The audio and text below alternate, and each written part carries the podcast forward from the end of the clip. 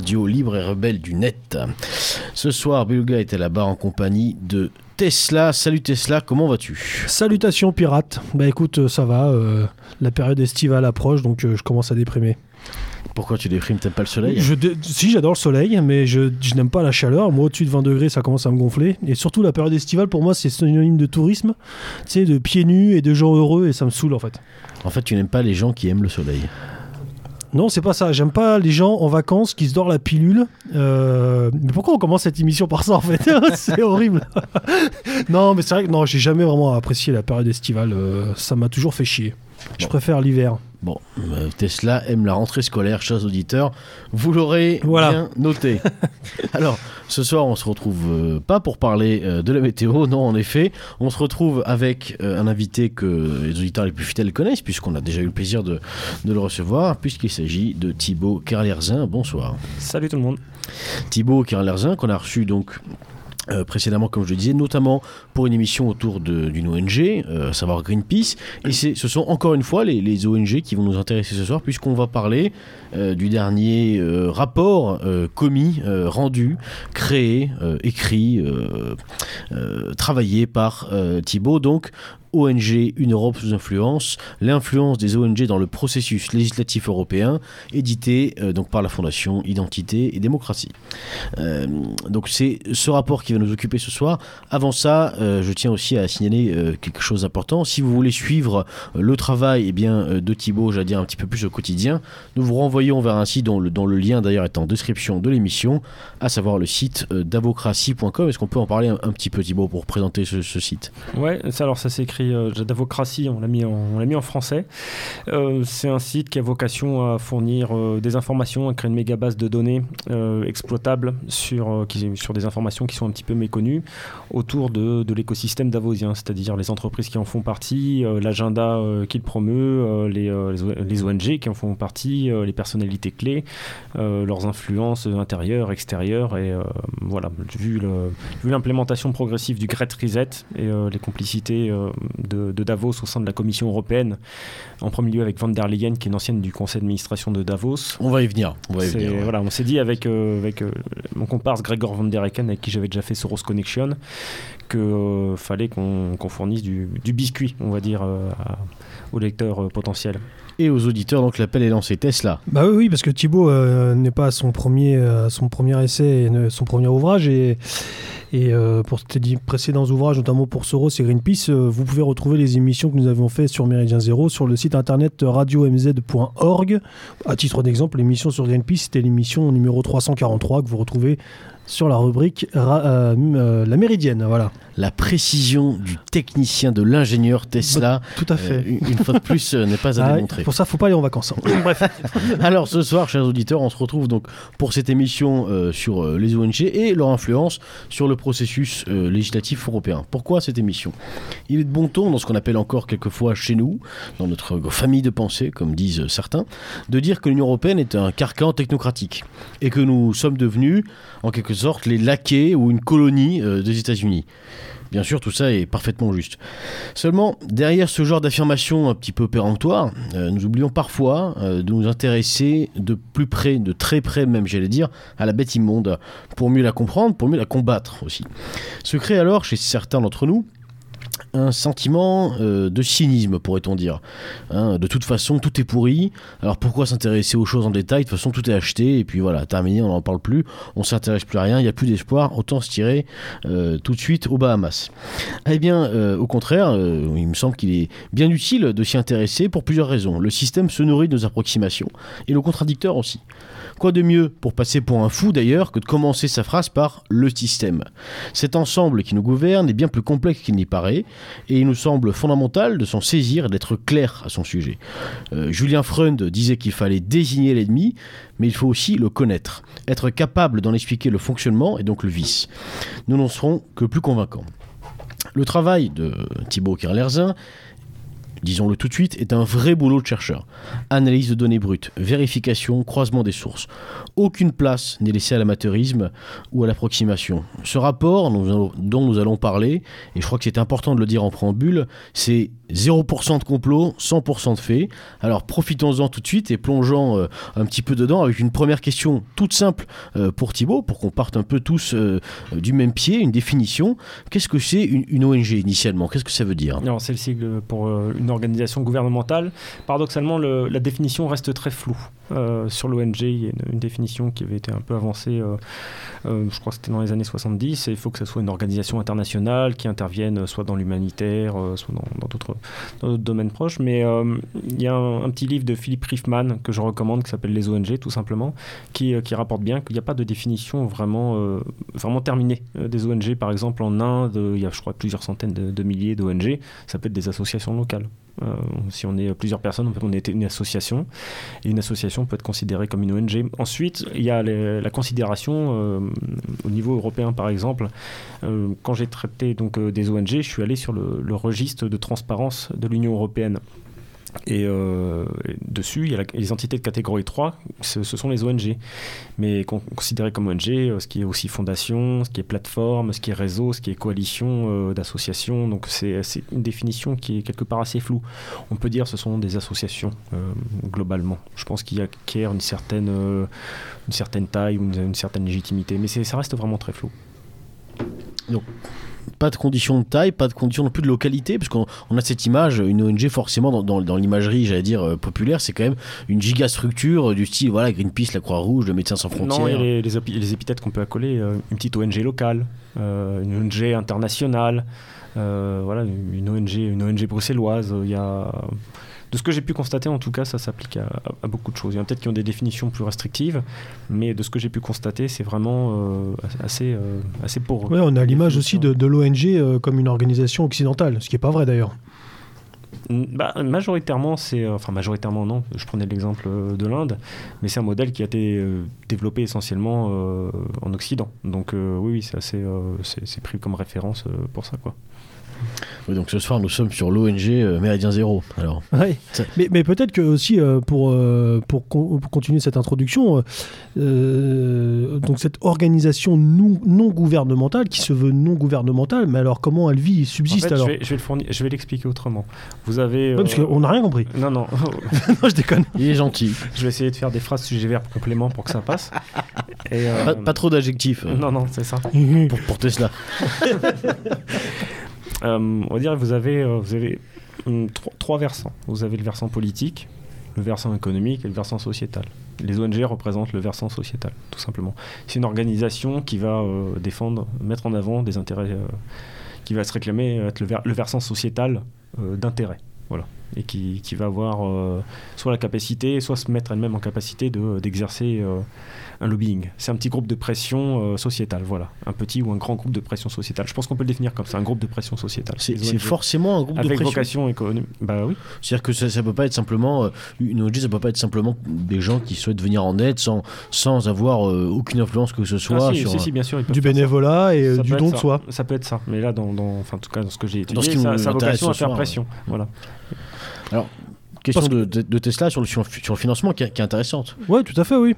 C'est euh, si c'est non gouvernemental, euh, qui finance ces ONG Parce que on va le voir un peu plus en détail euh, au cours de l'émission. Il y a des, quand même des ONG qui, qui pèsent plusieurs centaines de, de, millions de dollars, même plus, parce qu'il y en a une en tête quand même qui, franchement, les chiffres sont très impressionnants. Vous, nous le découvrirons tout à l'heure. Donc, qui finance tout ça C'est c'est le, don, le don, le don des dieux ou Hélas non. Les, les termes sont assez importants organisation non gouvernementale, je le prends comme. Euh, ce n'est pas un ministère. Globalement, je, si je veux être restrictif, je le prends comme ça. Ce n'est pas un ministère. Ensuite, tout le reste, ça peut, être, ça peut être un fourre-tout. Ça peut être financé par des ministères. Il y en a beaucoup qui sont financés par des ambassades, par des ministères. Il y a des subventions. Oui, il y a des subventions. Par des, feuilles de vigne de, euh, de services de renseignement. Euh, comme, euh, comme la NED par exemple. Euh, qu'est-ce que ça veut dire ça? Je comprends pas. National Demand for Democracy. Les feuilles de vigne, qu'est-ce que je comprends pas ça? C'est une société écran de la CIA si tu veux. D'accord. Voilà. donc c'est un paravent. C'est un paravent, c'est un, un, autre nom. on peut plus dire bon bah on va faire des, des actions au nom de la CIA bon, bah, on, monte la NED et on fait des actions au nom de la NED. c'est un peu moins cramé. Oui, d'ailleurs, à euh, parté, mais c'est devenu à force très problématique pour les vrais travailleurs humanitaires, parce que euh, je crois que le, ce boulot a tellement été utilisé comme couverture pour des missions d'espionnage partout au monde que maintenant, dans certains pays, quand, quand, on se présente comme humanitaire, on est directement soupçonné d'être espion, alors que si ça se trouve, c'est pas le cas. ça se trouve, c'est pas le cas. Ensuite, on, faut vraiment étudier au cas par cas. Euh, il y a des, euh, peut-être des personnels qui se glissent, de services de renseignement qui se glissent parmi ces humanitaires. Il y a les humanitaires qui, sans le savoir, euh, défendent un agenda qui va contre, bah, contre certains, certains modèles de société. Donc ils sont malgré eux des, des agents de de services de renseignement. Euh, euh, mais eux-mêmes ne sont pas euh, forcément mal intentionnés. On il y a sûrement beaucoup, beaucoup de gens bien dans les ONG. Même chez Greenpeace, par exemple, il y a beaucoup de gens qui sont sûrement très convaincus de ce qu'ils font et qui ne sont pas au service de, de la CIA ou d'autres. Alors précisément, c'est une question qu'on peut se poser aussi dans cette partie un peu sur les définitions de l'ONG. Qui, en fait partie? Puisque on a, on a, cette image des dirigeants, forcément, qui ont un agenda à suivre, on, on en parlera tout à l'heure, mais globalement, euh, les, gens qui rejoignent, il y en a aussi l'image du jeune un peu idéaliste. Est-ce qu'il y a quelque chose entre les deux? Est-ce que, est que les ONG, c'est un peu l'impression qu'on peut avoir parfois en, lisant le rapport, ou même, je, repense à celui sur Greenpeace, on a cette, on a cette image un peu d'une espèce d'école de formation, d'un passage obligé pour une certaine forme d'élite qui doit d'abord passer par cette base-là. Alors j'ai envie de dire à quel poste? Eh ben, Est-ce qu'on parle du, bénévole euh, qui nous casse les pieds à la sortie du métro? Salut man, je peux te parler deux minutes? Ou euh, aux membres du conseil d'administration qui peut être issu euh, de sociétés comme Vanguard Group, euh, comme BlackRock, euh, comme le Generation Investment Management de d'Al Gore, l'Open Society de Soros ou la fondation Gates, la fondation Facebook de Zuckerberg, la fondation Rockefeller. Ce ne sont pas les mêmes profils. Mais c'est justement ça qui est intéressant de développer, c'est cette dichotomie entre le bénévole qui lui part et va faire des, missions de bonne volonté et puis les têtes, les proues et les financements qui eux ont des, des velléités et des intentions euh, différentes. Ça, montre qui est le patron. En fait, quand, on, fait, quand on fait des recherches sur ONG, je vais donner, essayer de donner quelques éléments méthodaux pour les, euh, bah, pour les, auditeurs qui seraient un peu profanes. Il faut aller sur le site de, l'ONG. Euh, toutes les informations, on a beau se dire, ouais, ils cassent leur activité. Non, pas du tout. Enfin, pas du tout pour, dans une certaine mesure. Il y a parfois des données financières qui sont inaccessibles. La fondation Soros, enfin l'Open Society, reconnaissait elle-même qu'elle ne mettait pas sur son site toutes les subventions qu'elle accorde à le nouveau modèle, la nouvelle version de son site ne permet d'accéder aux subventions que depuis euh, que, qu'en remontant jusqu'à l'année 2016. Sinon, il faut passer par le Webback Machine pour, euh, pour avoir des données antérieures. Mais il faut voir, euh, quand on va sur un site, il faut aller tout simplement bah, dans qui sommes-nous. alors, il y a différents noms selon les sections, mais on globalement voir qui fait partie de l'équipe. C'est pas toujours très intéressant. Il faut voir qui, qui, qui est membre du, du bureau directeur, du directoire, comme on dit, du conseil d'administration, des, des strates gouvernantes, du comité consultatif quand en a. Il faut voir qui sont les partenaires. Euh, c'est très intéressant. Prenez l'ONG One qui a été cofondé par euh, Bono de U2, qui est un grand admirateur de Soros. Euh, et cofondé aussi par Jamie Drummond, donc, qui est un Young Global Leader du Forum de Davos. Vous regardez les partenariats, les financements, vous retrouvez certains membres d'organisations qui sont des bailleurs de fonds au sein du conseil d'administration. Oui, donc il y, a une vraie dichotomie, une vraie arborescence en fait qui se fait malgré tout avec, des liens personnels entre ces différentes. J'ai une espèce de télescopage. Ouais, ouais, ouais, c'est, oui. Euh, c'est, un, un, vrai pour tout. Euh, donc des, ONG peuvent être. Voilà, pour, pour, pour mettre une hiérarchie, on, on parle d'ONG, aussi des fois on parle de fondations qui sont confondues au niveau européen dans la, dans, dans la catégorie des entités ONG. Mais les fondations sont au-dessus des ONG. Les fondations sont plus indépendantes puisque ce sont des, des, grandes personnalités, grandes forcément moralement, mais par l'argent qui crée ces fondations. Je pense à Gates, je pense à, à, Skoll, je pense à l'Omegar Network, je pense à, Rockefeller, je pense à des gens comme ça, mais beaucoup d'autres, Moore, euh, Moore Packard, Hewlett, euh, des, des, gens comme ça. Et euh, eux, ils sont indépendants et ils n'ont pas besoin de recevoir de subventions en général. Et ils financent des ONG qui sont au-dessus des ONG à ce niveau-là. Et ensuite, il y a des ONG qui elles-mêmes financent d'autres ONG. Voilà, c'est l'Open euh, bah non, c'est une fondation, l'Open Society. Excusez-moi. Mais il y a des ONG qui peuvent ensuite se financer entre elles. Donc, pour bien comprendre la chose, on, aurait donc d'un côté des gigastructures autofinancées et j'allais dire libre financement, donc les fondations qu'on pourrait quasiment qualifier de, maisons mères dans ce cas, et un ruissellement ensuite économique sur les, sur les ONG. Oui et non, parce qu'encore encore une fois, il y a, y a, ce modèle que j'ai donné, où elles sont au-dessus en effet, et il y a d'autres modèles de fondation. Vous prenez par exemple le World Economic Forum, euh, j'ai découvert avec surprise qu'elle était considérée comme une ONG euh, au niveau européen, ce que j'ai traité dans le rapport. Et euh, le forum de Davos, reçoit beaucoup d'argent des membres, des entreprises membres, des organisations membres, et c'est comme ça aussi qu'il est financé. Il est aussi financé avec vos impôts par des subventions que lui accorde la Commission européenne. Je crois que l'année dernière, c'était 1,2 million d'euros accordés au Forum de Davos par, par la Commission européenne. Oui, il y, a tous les. on, va pas, on va pas abreuver nos auditeurs de chiffres. On va en donner quelques-uns quand même dans l'émission, mais pour ça, le, rapport est très complet et très détaillé. Hein. Il y a vraiment toutes les subventions, tous les chiffres, tout est, tout, tout est détaillé dans le, dans le rapport. Mais en plus, ce qui est intéressant, c'est que les ONG ne s'interdisent aucune thématique, me semble-t-il, aucun terrain de, de travail. Euh, il y a aussi bien la défense des petites tortues euh, au large de la Grèce que, que, euh, que des, la déforestation, la, déforestation, la, pêche, les transgenres. Alors, ça, alors, sur, alors les transgenres, non, peut-être pas de la même manière par rapport à ce que je vais dire. Mais prenez par exemple l'écologie. Euh, ce que je me suis aperçu, donc pas dans ce rapport, mais pour celui que j'ai fait après, qui concerne l'influence des lobbies écologistes, c'est qu'il y a une différence entre, euh, de définition entre l'écologie et l'environnement, alors qu'on assimile souvent, souvent le tout. Euh, l'écologie, si on prend un petit peu la systémique, la cybernétique, c'est les interactions au sein du système général. Le système général, ça va être quoi? Ça va être la planète. Donc tout ce qui concerne les interactions au niveau de la planète, entre les gens, entre les structures, voilà, ça va être au sein de l'écologie. Par exemple, euh, l'intelligence artificielle, bien sûr, ça concerne l'écologie, puisqu'ensuite, avec ça, avec la numérisation, bah, on va pouvoir jouer sur les écosystèmes marins ou les écosystèmes terrestres. la démographie, bah, la démographie euh, c'est de l'écologie, puisque ça joue aussi sur l'environnement. L'économie, bah, c'est pareil. Donc le Great Reset, le c'est de l'écologie, puisque ça concerne la gouvernance et tout ça, et que la gouvernance conditionne aussi euh, ce qui se passe au niveau environnemental. Alors, avant, avant de rentrer. Euh, pour finir, ensuite, euh, oui, ça, ça, concerne, ça peut globalement concerner tous les domaines. Hein. Mm. Tous les domaines sociétaux. Euh, avant de rentrer véritablement dans, dans, le cœur du rapport et son influence législative, et donc peut-être sortir un peu du côté sociétal pour revenir sur quelque chose de beaucoup plus politique, on va le voir, mais point méthodologique, vous avez un peu abordé tout à l'heure.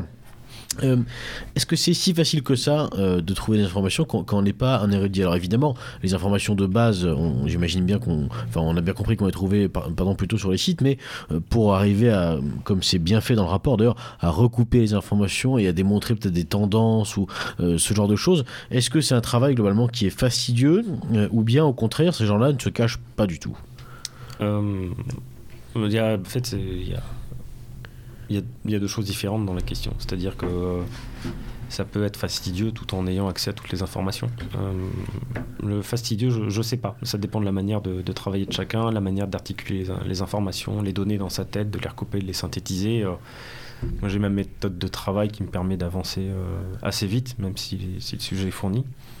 ensuite, quand il faut trouver des informations, moi, je travaille en source ouverte. Donc si, une information est introuvable, je passe pas euh, par des, moyens illégaux, euh, je ne la, je la prends pas. Aussi vis-à-vis de mon client, et même pour me légitimer, je peux pas présenter une information en disant bon j'ai eu une manière illégale cette information, et puis euh, Donc, donc, assez paradoxalement, et contrairement à ce qu'on pourrait imaginer, tout est trouvable en, source ouverte, c'est-à-dire en fait disponible à la, vue de tous, à condition de chercher un petit peu. Bah pour ce que je cherchais, en tout cas, tout était disponible.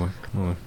Alors, j'ai pas eu à peiner pour, euh, pour mon travail. Euh, c'est moins opaque, par exemple, que ce que font les cabinets de conseil. Les ONG se vantent euh, de leur réussite, de leur lobbying. Les cabinets de conseil sont plus discrets, mais plus opaques. Il n'y a pas de, rapport annuel avec nos réussites à tel et tel endroit. Voilà. Ils, passent par d'autres canaux, d'autres éléments de langage.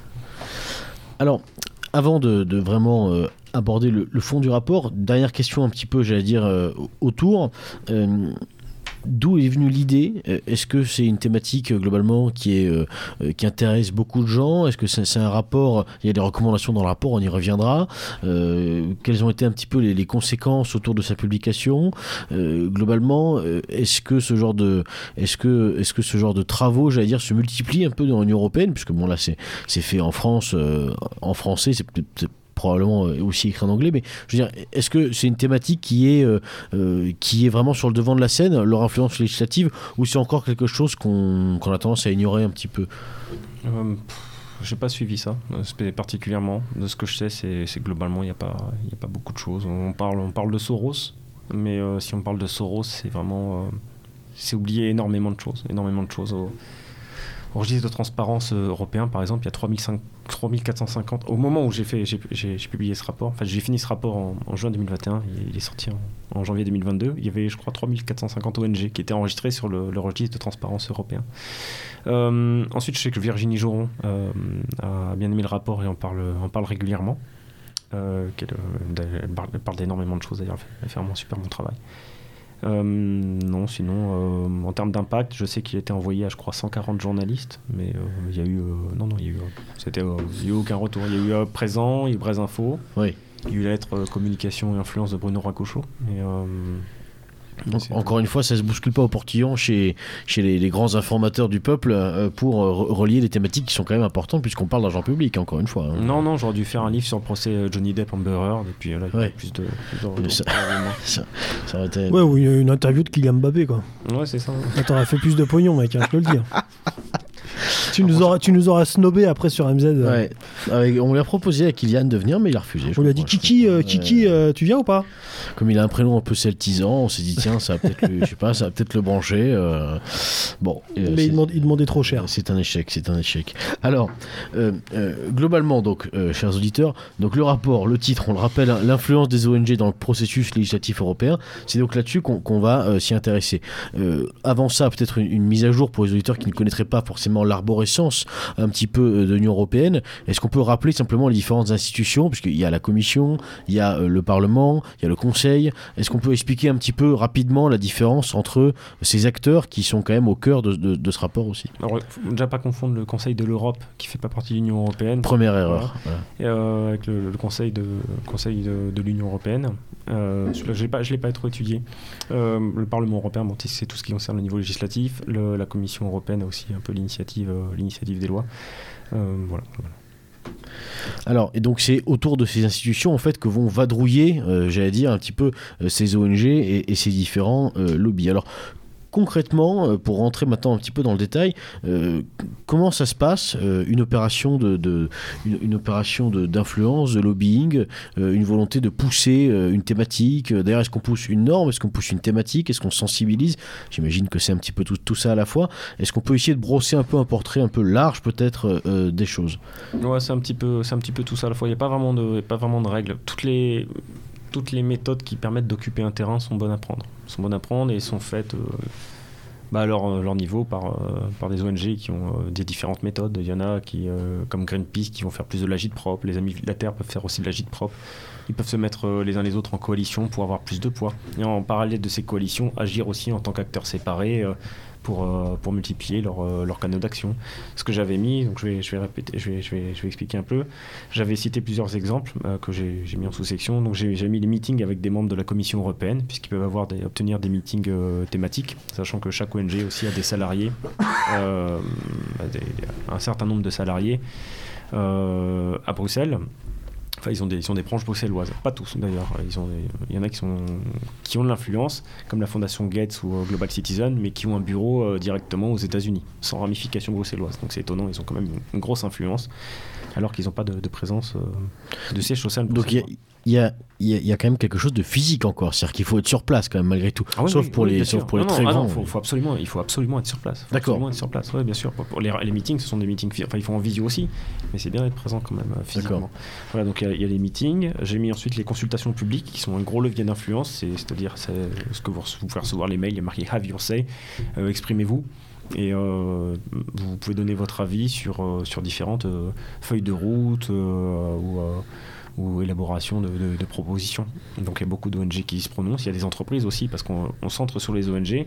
Mais il ne faut pas oublier qu'il y a quand même, euh, je vais peut-être l'expliquer ça, il y, a, six types d'entités qui agissent, euh, euh, six, types d'entités de lobbying. Vous avez les entités 1 qui sont les cabinets de conseil ou les consultants indépendants, enfin indépendants avec des guillemets. hein. Vous avez les entités de catégorie 2, vous avez les entreprises, les fédérations professionnelles, les, choses comme ça, les syndicats.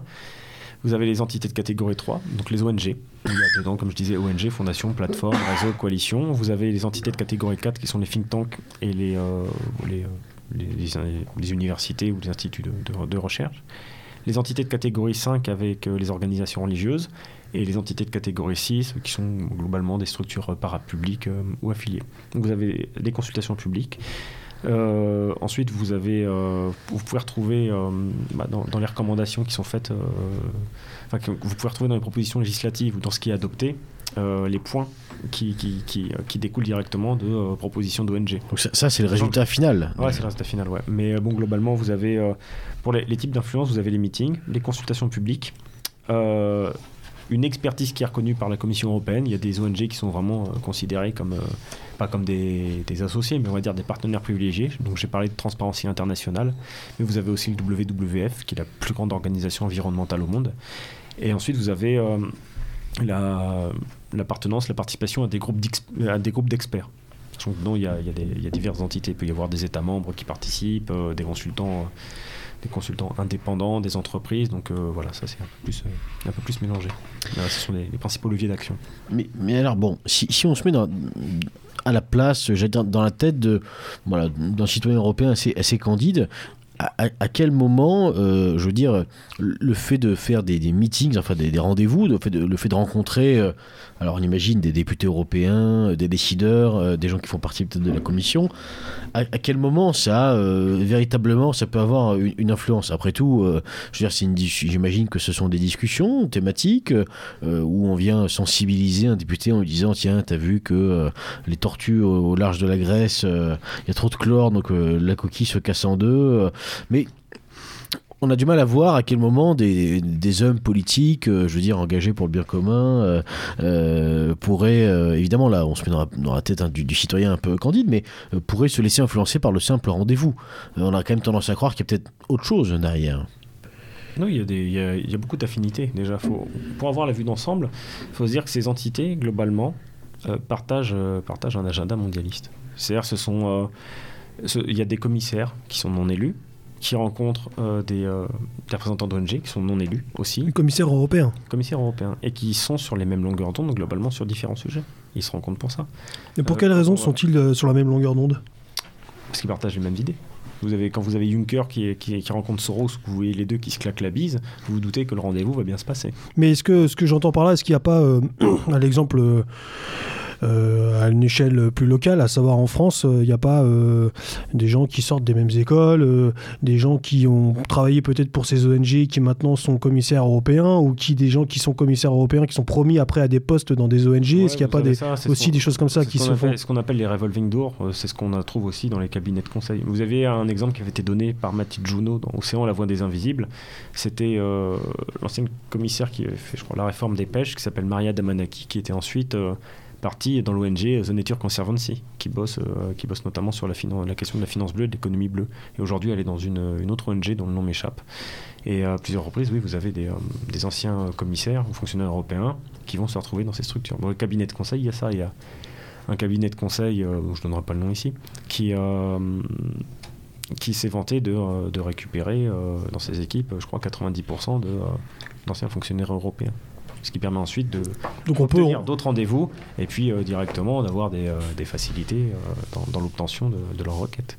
On peut y trouver là-dedans un peu des, des, des problèmes d'influence, le terme. Des conflits d'intérêts. Conflits d'intérêts, pardon. Oui, il peut y avoir des conflits d'intérêts. Ce que, j'ai vu sur les ONG, on ne parlait, on parlait pas vraiment de, de conflits d'intérêts, on parlait d'influence indue, plutôt. Euh, quand vous avez euh, Bill Gates directement qui rencontre euh, Van der Leyen, ce que je montre dans, les meetings, je me suis concentré sur trois grosses ONG pour les, pour les meetings, donc la Fondation Gates, la version bruxelloise de l'Open Society de Soros, donc c'est l'Open Open Society European Policy Institute, OSEPI, et le Forum de Davos. Une bonne d'ailleurs que je précise sur le forum de Davos, c'est que y avait, euh, vous avez sur le registre de, transparence euh, européen, vous avez le nombre de meetings de, euh, depuis l'enregistrement de, ces entités avec, le commissariat européen. Et pendant que je travaillais, la fiche de Davos a disparu. Donc j'avais la première version, j'étais content. Mais quelques semaines après, il y, a, une nouvelle fiche qui apparaît. Donc ils étaient à nouveau enregistrés comme ONG. Sauf que cette fiche indiquait seulement deux ou trois meetings. Alors que la fiche que j'avais avant en indiquait 39. Et ces gros malins, on peut se dire, ouais, ils, cachent, mais non, c'est, ils cachent pas, parce que euh, l'affiche avait un nouveau numéro. Donc, et il marquait sous, sous ce numéro, euh, le forum de Davos a eu temps de rencontre avec la Commission européenne. Et aujourd'hui, vous n'avez plus accès à l'ancienne fiche. Donc, je l'ai téléchargé d'avant, j'ai sauvegardé, donc je l'ai. Mais là, vous avez aussi, euh, par contre, c'est un peu. Donc, c'est, pas caché, mais enfin, c'est quand même. ah, c'est ça, c'est. Opacitant. Ouais, c'est ça. C'est, c'est un petit peu caché quand même, quoi. Enfin, il y a. Voilà. Mais. Le forum de Davos, il revient souvent dans votre rapport. Bah ouais, euh, à cause du Great Reset, et aussi puisque la, la, commissaire, enfin la, présidente de la commission, von der Leyen, est une ancienne du conseil d'administration de Davos. Sachant que le discours qu'elle a prononcé à Davos en 2020 était centré sur le Great Reset. Et elle se félicitait de ce Great Reset et disait qu'elle allait le mettre en place euh, bah, au niveau européen. Et puis, euh, elle énonçait tout un tas de mesures. Et Klaus Schwab avait dit ensuite, vous voyez, chez Ursula, euh, bah, euh, quand les gens ne comprennent pas de quoi je parle, quand je parle de, de Great Reset, eh bah, je, leur renverrai, les renverrai à votre discours d'aujourd'hui. J'ai, si, tu veux, euh, si vous voulez la, la, citation. Le Forum économique mondial est l'endroit par excellence pour comprendre les tendances de notre société, pour comprendre aussi ce qui fait réfléchir les entrepreneurs, les communautés, les ONG et les autres partenaires. C'est ici qu'on peut comprendre comment on voit l'avenir en ce moment. Voilà. Ça, c'était von der Leyen. Ça, c'est von der Leyen euh, qui, euh, effectivement. Et en conclusion, euh, Schwab euh, explique voilà, lorsque j'ai proposé justement l'expression de reset, remise à plat, beaucoup m'ont demandé mais qu'est-ce que ça veut dire dans les faits? Eh bien, maintenant, je pourrais leur dire écoutez le discours de la présidente de la Commission européenne à prononcer aujourd'hui. Donc, c'était en 2020. 2020 Ça, c'est 2020. Le, le discours mmh. 2021, vous allez rigoler, c'était centré sur la confiance et le besoin d'instaurer la confiance. Et cette année, c'était centré globalement sur l'Ukraine, puis sur la poursuite de la transition énergétique. Euh, donc la poursuite du Great. Alors ce, ce Great c'est intéressant. Euh, page, on, on, connaît la page 52 du, rapport pour ceux ceux d'entre vous qui euh, chercheront à se le procurer plus tard. On, dira d'ailleurs si c'est possible et comment ça l'est. Il euh, y a une explication donc des mesures hein, proposées euh, par le, le, Great. Alors, on va pas lire toute la page, mais simplement rappeler les, les titres. Hein, donc, puisque donc une gouvernance mondiale avec un cadre stratégique mondial de gouvernance, une surveillance sanitaire permanente, une destruction pilotée des petites et moyennes entreprises ainsi que de pans entiers de l'industrie, une instrumentalisation du militantisme des jeunes générations, un bouleversement anthropologique et enfin, euh, le meilleur pour la fin bien sûr, une gouvernance euh, mondiale. La gouvernance mondiale, le dernier point, on a, on a tellement pris cher euh, avec les premiers qu'on est presque content de le voir arriver celui-là. Euh, non, plus, plus, plus, sérieusement, plus sérieusement, pardon, on a du mal à, malgré tout, même si on sait que ces gens-là suivent le même agenda, même si on sait qu'il y a des implications personnelles, euh, qu'il y a des conflits d'influence, euh, parfois d'intérêt aussi entre eux, on, a du mal malgré tout à voir comment se matérialise euh, le, le, fait de lobbying. C'est-à-dire que précisément, puisqu'ils sont d'accord, à, quel moment il y a tant besoin d'influencer que ça Puisque de toute façon, euh, les, les, les, les, tenants dire, du pouvoir à, à l'échelle de l'Union européenne sont effectivement des mondialistes. Alors pourquoi tout cet argent, pourquoi tous ces efforts, pourquoi toutes ces structures déployées pour influencer quelque chose qui s'influence très bien tout seul finalement? Juste avant, avant que Thibaut ne réponde, pour euh, compléter ton propos, je vais juste, parce que je, je me suis aperçu que je n'avais pas, pas fini la, la citation d'André je vais, je vais continuer la, citation d'André parce qu'elle mérite quand même d'être lue. Euh, donc après avoir dit que, que Schwab, il était extraordinaire et le forum de Davos fabuleux, eh bien, elle dit, la, cette année, le forum économique mondial pose encore une fois les bonnes questions. Euh, grâce à votre initiative, à savoir la grande, mise, la grande remise en plat, hein, le, le, Great Reset, eh bien, il nous faut euh, tirer les enseignements de cette année, changer la manière dont nous travaillons, dont nous vivons et les valeurs que nous chérissons. Voilà.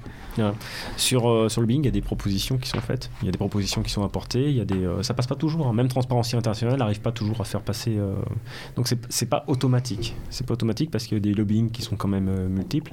Y a, les ONG peuvent essayer d'apporter des des demandes par exemple sur la transition énergétique, mais derrière il y, a, énormément de lobbying de la part des entreprises. Donc c'est pas c'est pas aussi pas aussi évident que ça. Voilà. Euh, les, euh, les ONG, euh, le principe d'une ONG, c'est d'être les éternelles insatisfaites. C'est-à-dire, elles peuvent réussir à faire avancer un agenda d'une certaine manière, mais elles diront toujours non, faut aller plus loin, faut aller plus loin, faut aller plus loin. Donc c'est un, un, petit peu sans fin. Il y a des moments où ça ne passe pas, ça ne passe pas toujours auprès des auprès des commissariats européens, même s'ils sont globalement en effet sur, les, sur la même longueur d'onde. Voilà. C'est pas, pas, aussi facile que ça, c'est pas, euh, c'est pas aussi fluide. Parce que toutefois, ce qui, ce, qui, ce, qui, ce qui me paraît être important aussi de dire pour, pour, pour, pour cette émission, ce qu'on qu pu dire, ce que j'aurais pu dire d'ailleurs en introduction, c'est que euh, cette, cette, émission va, euh, va, va, démontrer en partie qui euh, nous gouverne finalement. J'oublie, oui. il y a aussi euh, il y a les, les, meetings, mais il y a les votes ensuite. Hein. Il y a, quand il y a des lois, il y a les eurodéputés qui votent. Donc euh, c'est pour ça aussi ça ne passe pas, ça ne passe pas tout le temps. Oui, oui. C'est-à-dire qu'au lendemain de, de, de, de, espèce de, de, de simulacre d'élection présidentielle qu'on qu a eu là cette année, où on, en fait à aucun moment la souveraineté de la France et surtout l'influence de, de l'Union européenne n'a été remise en question parfois même jamais abordé, eh bien on s'aperçoit même qu'au sein de cette, de cette Union européenne, il y a aussi des, des gens, voilà, pour le coup, des, ONG ou autres qui sont là pour le coup jamais élus, hein, donc le processus démocratique n'existe pas dans cette sphère-là, qui eux ont une véritable influence. Donc dans, dans notre réflexion globale de savoir qui nous gouverne, les ONG, ça n'est pas la réponse, mais c'est une partie de la réponse. c'est une partie de la réponse, c'est-à-dire qu'on dénonce souvent les, Ah oui, pour les élections, je pense que nos auditeurs le savent euh, maintenant, mais euh, Macron est un Young Global Leader du Forum de Davos aussi. Donc, euh, je pense que ah, il faut expliquer ce que ce qu'est le, les Young Global Leader. C'est un programme du Forum de Davos, un petit peu. On va dire, on va appeler ça les jeunesses davosiennes. Voilà. Et, Ils ont des culottes courtes aussi. voilà. donc Macron est un Young Global Leader. en fait, ceux qui ont été les plus durs sur le confinement sont des Young Global Leaders. Yacinda Ardern de Nouvelle-Zélande est un Young Global Leader aussi, par exemple. Justin Trudeau. Justin Trudeau est un Young Global Leader. Justin Castro. Euh, le, vous avez aussi Gabriel Attal, qui est un Young Global Leader. C'est juste, juste un de trop, quoi. Pardon. Et, euh, Gabriel Attal. Ouais. Et vous avez aussi euh, la, la, directrice de la branche française de l'ONG One, cofondée par Bono, dont je vous parlais, qui est Najat Vallaud-Belkacem. Ah, vérité. Et qui est, qui est aussi une Young Global Leader. Ouais, elle est un peu, un peu, elle est un peu sortie du champ politique. Euh, Celle-ci. Oui, puisqu'elle est dans le champ sociétal. Donc, euh, ils sont toujours reconvertis. Ils, ont toujours, euh, ils, passent pas, ils passent jamais par la, la case Pôle emploi. Non, mais attendez, bah, non. mais attendez One a une grosse influence. Je veux dire, c'est eux aussi qui ont mis en avant Greta Thunberg. Hein, faut pas oublier. Ah, c'est bon. une ambassadrice jeunesse qui s'appelle Louisa Marine Bauer, qui a, ça avait été repéré par un journal allemand et repris par, par un journal suisse, qui, est, qui était tout le temps en train d'accompagner Greta Thunberg. Bah, comme, quoi, les ONG font vraiment dans l'humanitaire. Hein. En amont, vous avez le, vous avez le think tank, enfin, ou think tank ONG Global Outmanning, qui est donc une, qui est suédois, et qui avait euh, pris Jean Greta Thunberg en photo de, de, manière soi-disant euh, incongrue alors que tout était piloté.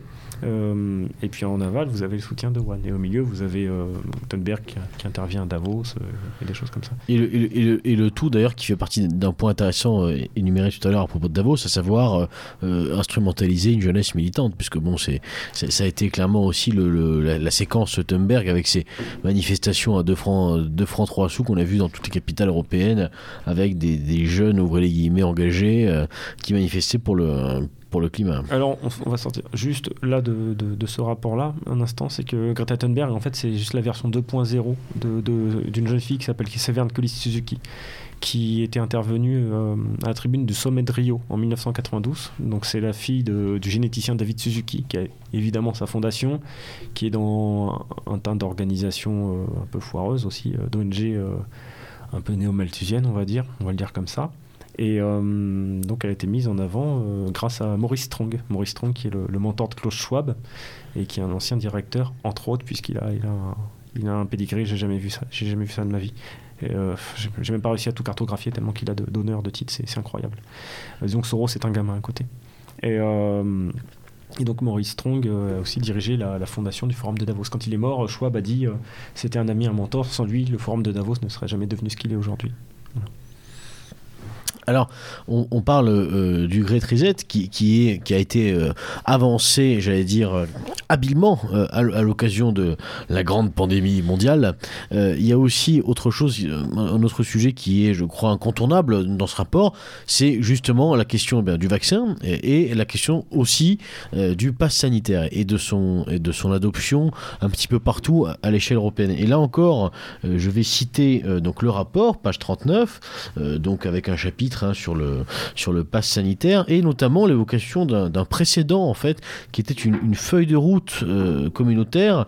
Et donc euh, dans le rapport est indiqué que l'idée en fait d'un passeport sanitaire remonterait à minima ou en tout cas on retrouve des traces euh, donc même le 26 avril 2018 avec des recommandations comme introduire des vérifications de routine du statut vaccinal présenter des pistes pour une carte vaccinale commune qui pourrait être partagée électroniquement entre les frontières, fournir aux travailleurs de santé la formation nécessaire pour vacciner sereinement, et euh, aussi enfin fédérer une coalition pour la vaccination. Donc euh, c'est assez impressionnant de voir à quel point euh, tout ça était quand même, enfin tout ça ressemble beaucoup à ce que nous subissons, ce que nous avons subi et ce que nous allons peut-être resubir prochainement avec le pass sanitaire. Alors, ce que j'ai trouvé intéressant, c'est pour ça que j'étais assez long sur, euh, sur cette explication sur, le, sur les antécédents, c'est qu'il y a quand même une, différence entre le, le, projet de passe sanitaire tel qu'il est présenté là et la version euh, actuelle qui est en fait une version purement, euh, purement davosienne. Euh, c'est-à-dire que même à l'époque, les ONG, j'ai mis les noms, il y en a, ils savent pas trop, est-ce que ce serait-il Oui, non, on s'en tape un peu. voilà. et ensuite, les, vaccinations dans les pays européens ne sont pas du tout les mêmes. Il n'y a pas d'obligation dans dans les différents pays. La Suède, je sais qu'elle est très libre à ce niveau-là. Il y a, d'autres pays qui, ne forcent à rien, ou à très peu, moins qu'en France en tout cas, où le lobby pharmaceutique est beaucoup plus puissant. Euh, donc bon, ça peut avoir un sens, mais euh, voilà. Mais j'ai fait ça pour montrer que la, version actuelle est surtout un héritage, à mon avis, de Davos. C'est vraiment purement du, Davos ce qu'on a.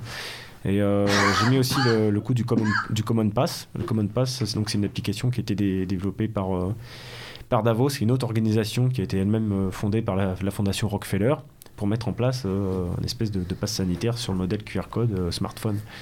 Et euh, ils, ont déjà, ils avaient déjà des partenaires, des partenaires et autres, et autres pour faire ça. Oui, en tout cas, il est intéressant de, de s'apercevoir qu'il y a des agendas qui concordent finalement. Oui, oui, complètement. Parce que ce, ce, ce...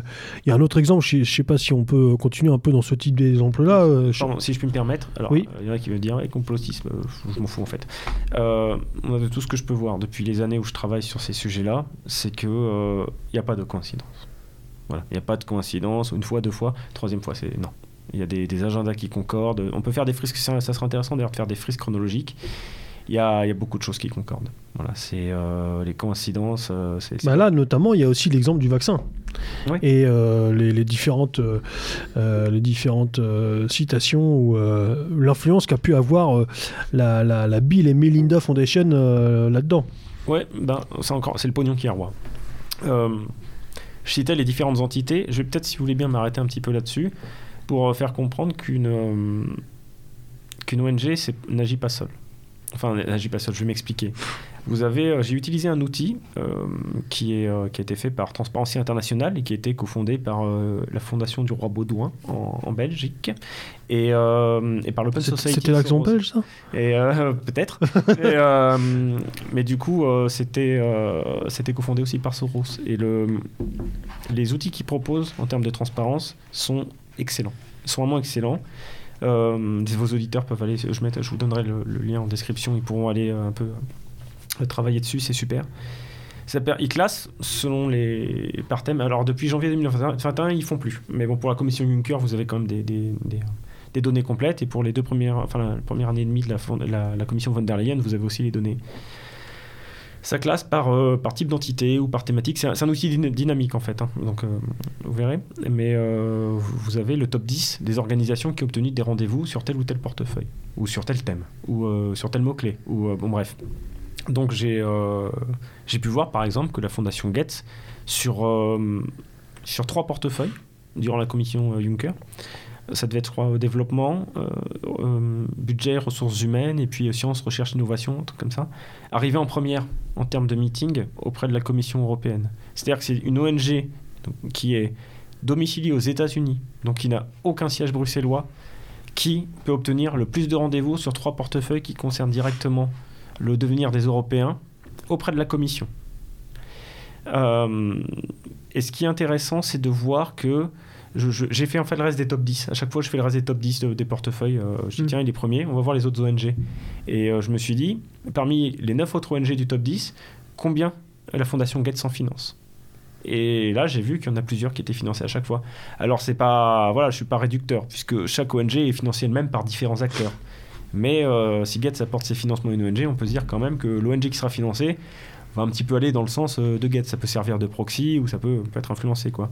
Et donc, des fois, on trouve euh, bah, facile dans le top 10, 4, 5, 6 ONG qui sont financés par Gates. Donc, parmi ce top 10 d'ONG qui, sur un sujet donné, vont avoir le plus de rendez-vous avec la commission, vous avez beaucoup de réseaux Gates. J'ai fait pareil euh, pour, pour, le, pour Soros.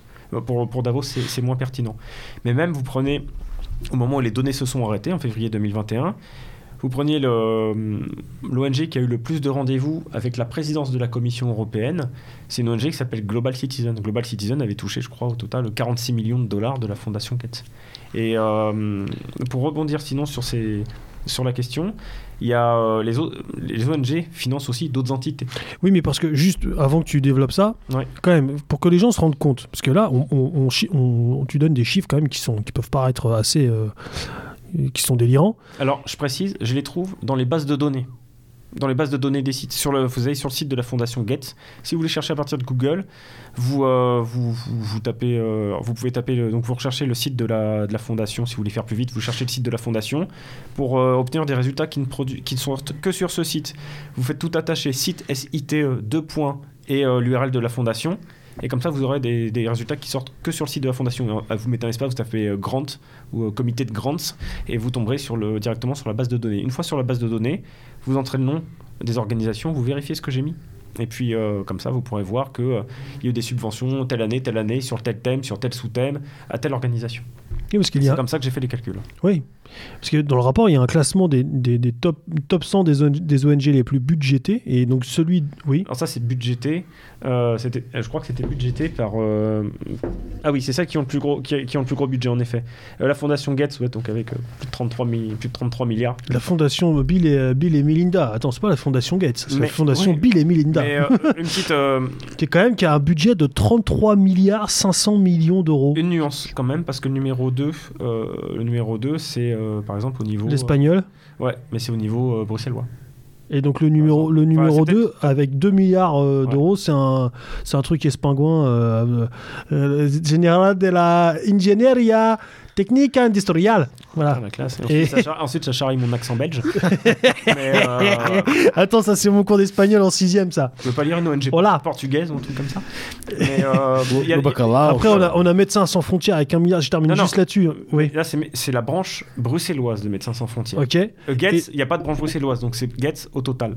Mais les branches D'où bruxelloises. d'où la voilà, différence quand même assez importante, quoi. hein. Oui, Et le- le- la première ONG française, c'est euh, d'après ce, ce, ce serait donc euh, la Croix-Rouge avec un milliard 200 millions. Ouais, mais là, ça serait euh, peut-être la, la branche bruxelloise de la Croix-Rouge. Mm.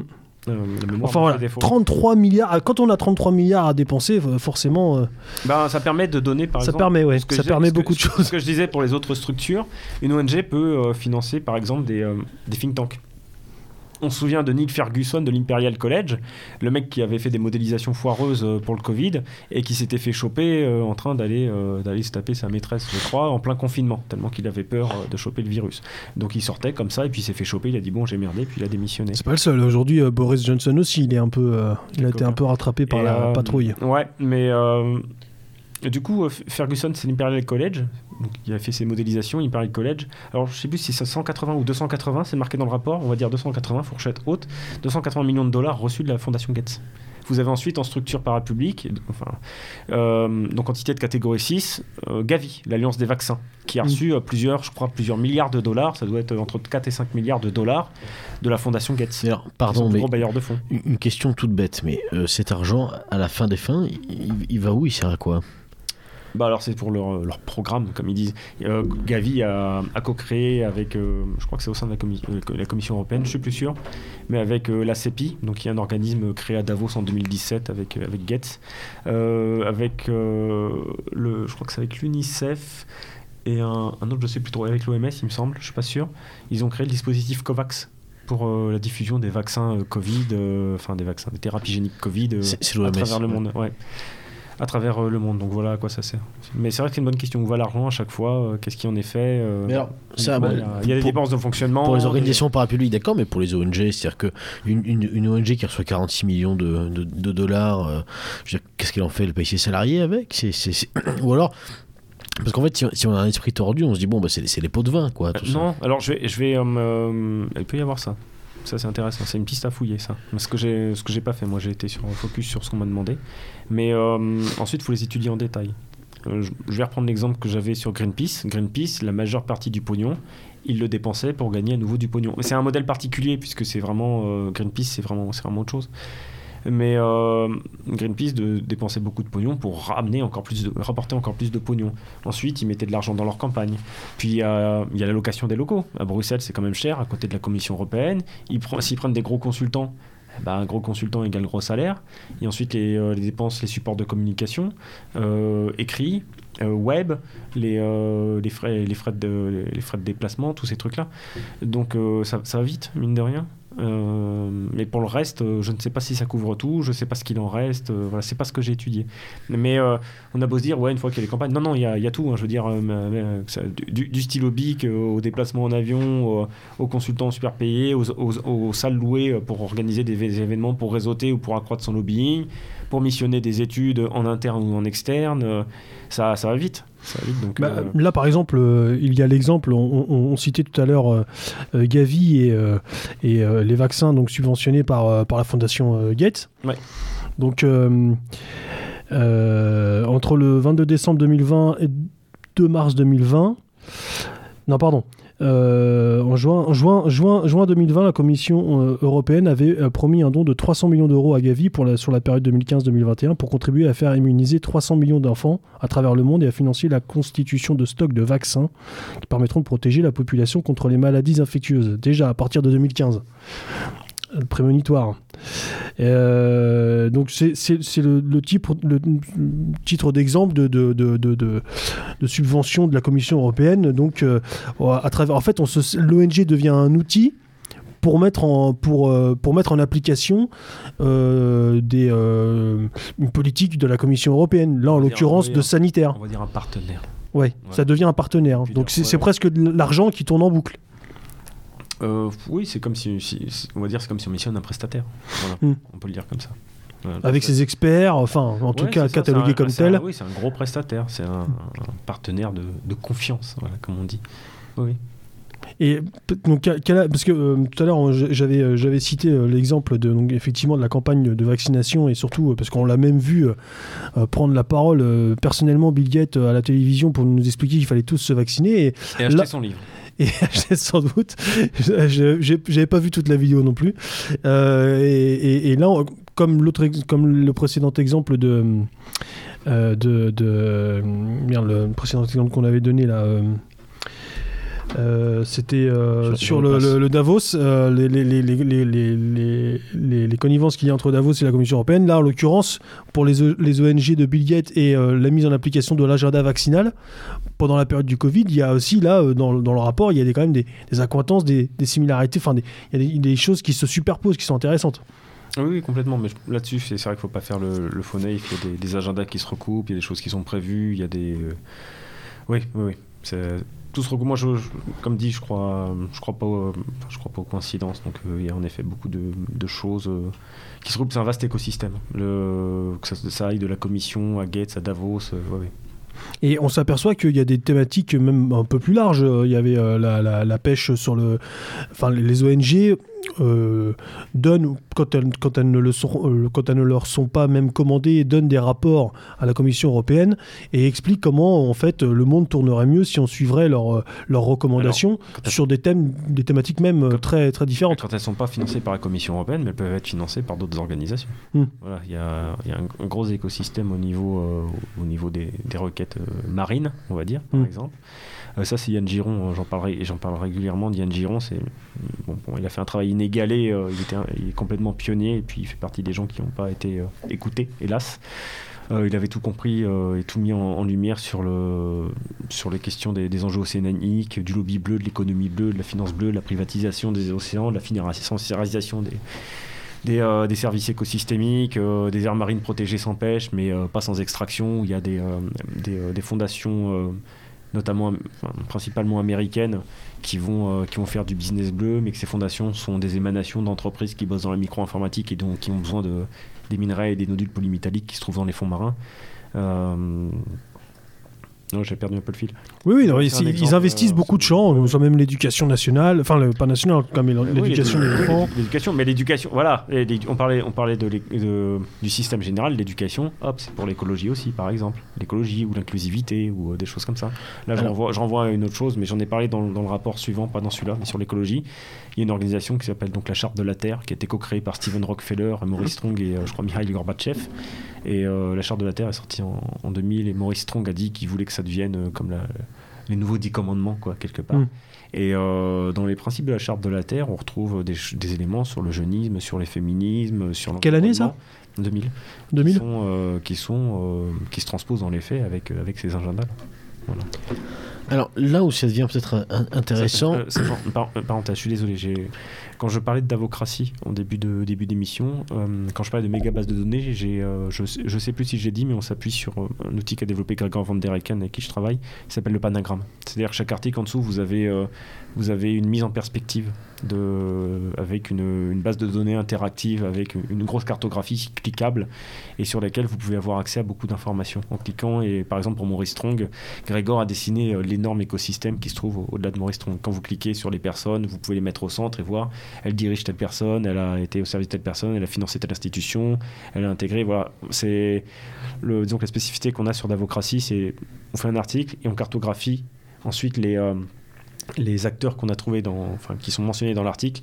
Et euh, d'agrégation en agrégation d'article en article, on constitue une, gigabase euh, de données, voilà, sous forme, euh, de, base dynamique interactive euh, visuelle. Ju- ju- Jusqu'à présent, on a évoqué en fait des, thématiques sur lesquelles les ONG, les, les- différents euh, autres acteurs de, lobby agissent, et à, chaque fois, ce sont effectivement des thématiques qui correspondent à un agenda mondialiste. On l'a dit, euh, que ce soit la vaccination, que ce soit le Great Reset, ou même euh, le côté développement durable. Tout ça, ça va dans le même sens. C'est un agenda. Mais ce qui est intéressant dans, dans, dans le rapport aussi, c'est que il y a un petit exemple quand même où il y a du lobbying aussi à titre un peu personnel quand même. Euh, donc là, je renvoie les, auditeurs qui se procureront le, rapport à la page euh, 32 avec un, un titre assez rigolo. L'influence de Bill Gates à la commission. Un danger pour le nucléaire français Point d'interrogation. Et en fait, c'est une- une- un petit paragraphe qui nous explique en fait que Bill Gates, en plus d'être devenu, euh, d'ailleurs pour ceux qui auraient euh, euh, raté cette information, le plus grand propriétaire terrien euh, des États-Unis, eh bien, a une entreprise Même qui- pas bio. même pas bio, ouais, ça, ça pas encore, il est en conversion. A une petite entreprise qui s'appelle, alors c'est pas Terra Nova, c'est Terra Power. Terra Power, pardon, voilà, qui propose en fait la fabrication de mini centrales, euh, justement qui permettent de, de comment dirais-je, d'être activées très ponctuellement sur euh, tel ou tel besoin. Et donc Mini centrale nucléaire. des mini centrales nucléaires, bien entendu, Euh, comme quoi. hein, charbon. c'est dans les vieux pots qu'on fait les meilleures confitures. Euh, et donc, à, à côté de ça, il y a tout un déploiement euh, avec donc des ONG qui vont lutter contre euh, le nucléaire, j'allais dire étatique, institutionnel, national.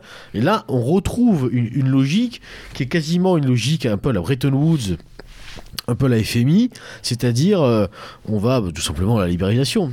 On, va déposséder euh, la force publique euh, d'une souveraineté, la souveraineté énergétique, pour proposer exactement la même chose, mais avec le privé. Donc là, c'est intéressant de voir que là encore, il y, a, il y a un croisement quand même assez habile entre euh, des intérêts voilà, communs, mondialisme, mais il y, a, il y a quand même une part aussi d'opportunisme personnel et de, de- Bien sûr. de Et vous- business. Et vous verrez qu'il n'y aura pas, pas beaucoup d'attaques d'ONG finan- euh, environnementales financées par Gates contre le projet nucléaire de Gates. Pourquoi elles sont pas indépendantes euh, oh, Cette histoire, ça me dit rien.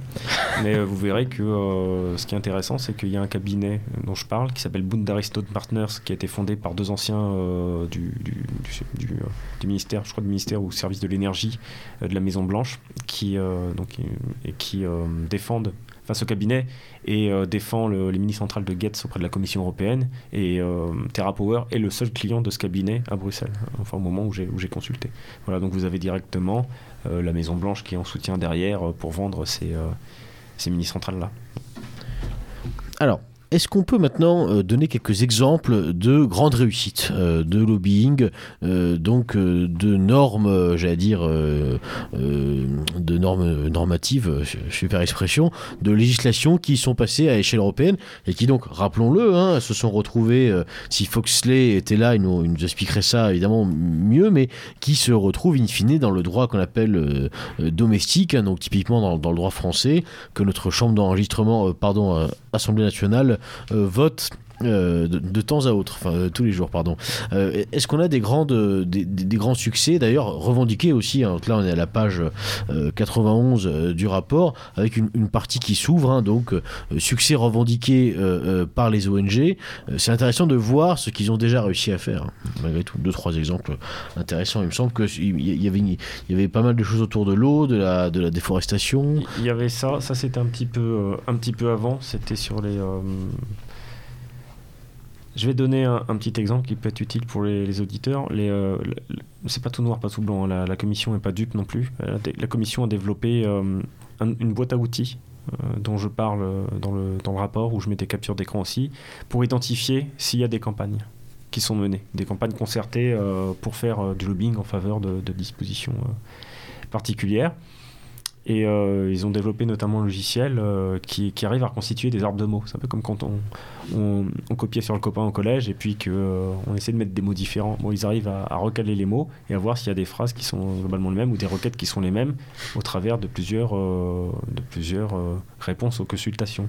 Et ils ont pu voir qu'à plusieurs fois, il y avait par exemple, je, crois que c'était quoi Que je m'y c'est la, pêche dans l'Atlantique Nord ou quelque chose comme ça, euh, qui était euh, qui était missionné par l'association Bloom, donc une association bleue euh, qui, qui, veut interdire le, chalutage en, eau profonde notamment.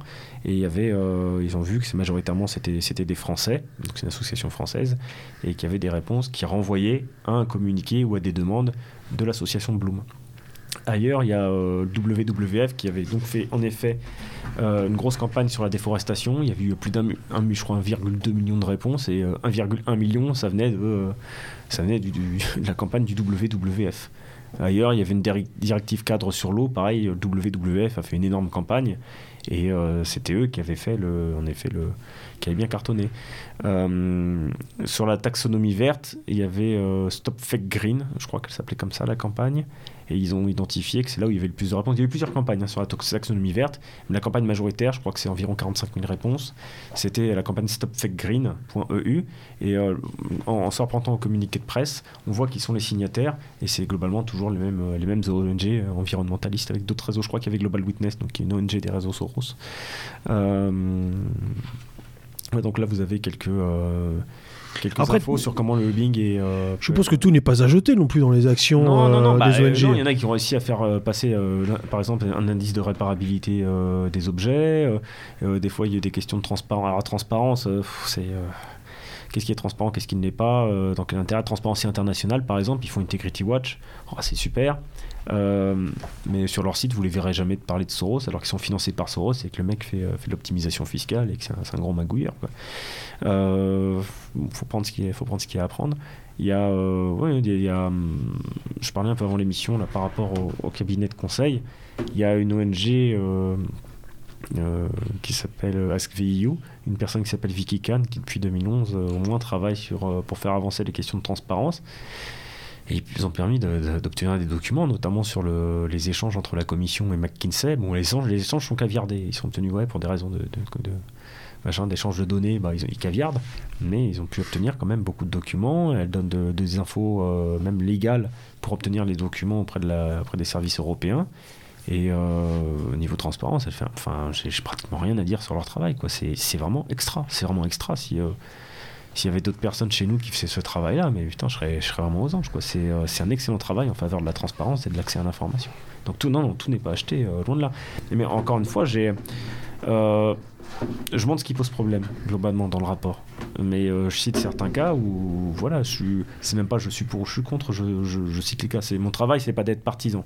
Euh, évidemment, bon, je bosse pour, enfin, je bosse, j'ai, été missionné pour la fondation, euh, par la fondation Identité et Démocratie. donc je tiens compte aussi des questions de souveraineté ou autre. Et puis, mais je pars pas en me disant je vais trouver ci, je vais trouver ça. Je suis parti de zéro. Hein. Gates, ce que j'ai trouvé, je savais pas. Soros, je, je connais sur Soros, j'ai écrit un livre dessus, mais sinon, je savais pas. Euh, Davos, j'ai découvert encore de route que c'était une ONG. Euh, le reste, euh, j'ai cherché parmi les top 10 des ONG les plus importantes via Integrity Watch et je me dis, bah, je vais voir un petit peu ce qu'ils font, ce qu'ils font dans tel domaine. voilà, il y a aussi sur la question de la neutralité du net. Il y a des, non, non, c'est, tout n'est pas acheté, même au sein des ONG. Vraiment, faut, les ONG, c'est pas le mal, pas du tout. Ils font des fois un excellent travail, il faut le reconnaître. la plupart du temps, c'est C'est très gris, gris foncé. Mais euh, il y en a qui, des fois, font des, très bonnes choses. Je, je me suis pas renseigné, je l'ai déjà dit il y a quelques années, mais quand Greenpeace avait, euh, avait manifesté contre les néonicotinoïdes qui, qui tuent les abeilles, alors je sais pas si leur, euh, leur campagne pipeau, les vrais chiffres et tout ça, mais de base, de base je, suis d'accord avec eux, par exemple. donc non, non, tout n'est pas, tout pas noir, bien sûr. Il y a des très bonnes choses qui sont faites. Là, sur la transparence, je citais Vicky euh, du Corporate euh, Europe Observatory, AskVU, euh, Access Info et tout ça. Et non, non, il y a des, des très très bonnes choses qui sont faites. Alors, avant d'aborder une, dernière partie euh, euh, un, petit peu euh, plus positive, j'allais dire, de cette émission, dernière question à propos de, de ce rôle des, ONG. On a beaucoup parlé de leur rôle, j'allais dire, positif, voilà, d'influence, cette force de proposition, etc. J'aimerais qu'on se demande un petit peu si ils ont aussi un rôle, j'allais dire, défensif. lors d'une précédente émission, donc c'était les chroniques de la longue vue avec le camarade Maurice, on a eu un échange justement sur l'Union européenne et sur le débat éternel, euh, la quitter ou bien euh, rester dedans pour euh, la réformer. Et Maurice a, employé une image que j'ai trouvée assez, assez, intéressante. Il a dit, en fait, entre ceux qui souhaitent partir de l'Union européenne et ceux qui ne l'apprécient pas mais souhaitent y rester, la différence, c'est qu'en fait, les deux sont d'accord qu'on est dans un train qui font sa vive allure sur un, grand mur. La différence, c'est qu'il y, en a qui veulent sauter du train, donc ceux qui veulent quitter l'Union Européenne. Il y en a d'autres, donc notamment le groupe de Visegrad, mais enfin euh, euh, pas que, euh, qui souhaiteraient tout simplement rentrer dans la cabine, tuer le chauffeur et freiner. Voilà, donc réformer. Alors la, question qu'on pourrait se poser, c'est est-ce que ces ONG ont ont un rôle ou pas de chien de garde? C'est-à-dire que si un, véritable contre-pouvoir euh, venait à s'installer au sein de l'Union européenne, comme euh, on a pu le croire à un moment donné avec le, groupe de Visegrad, qui a d'ailleurs bien éclaté hein, depuis, le, depuis le, début de la guerre en Ukraine, il faut bien le dire, hein, ça fait partie des conséquences euh, qu'on peut regretter hein, déjà de ce conflit, en tout cas à, l'échelle institutionnelle.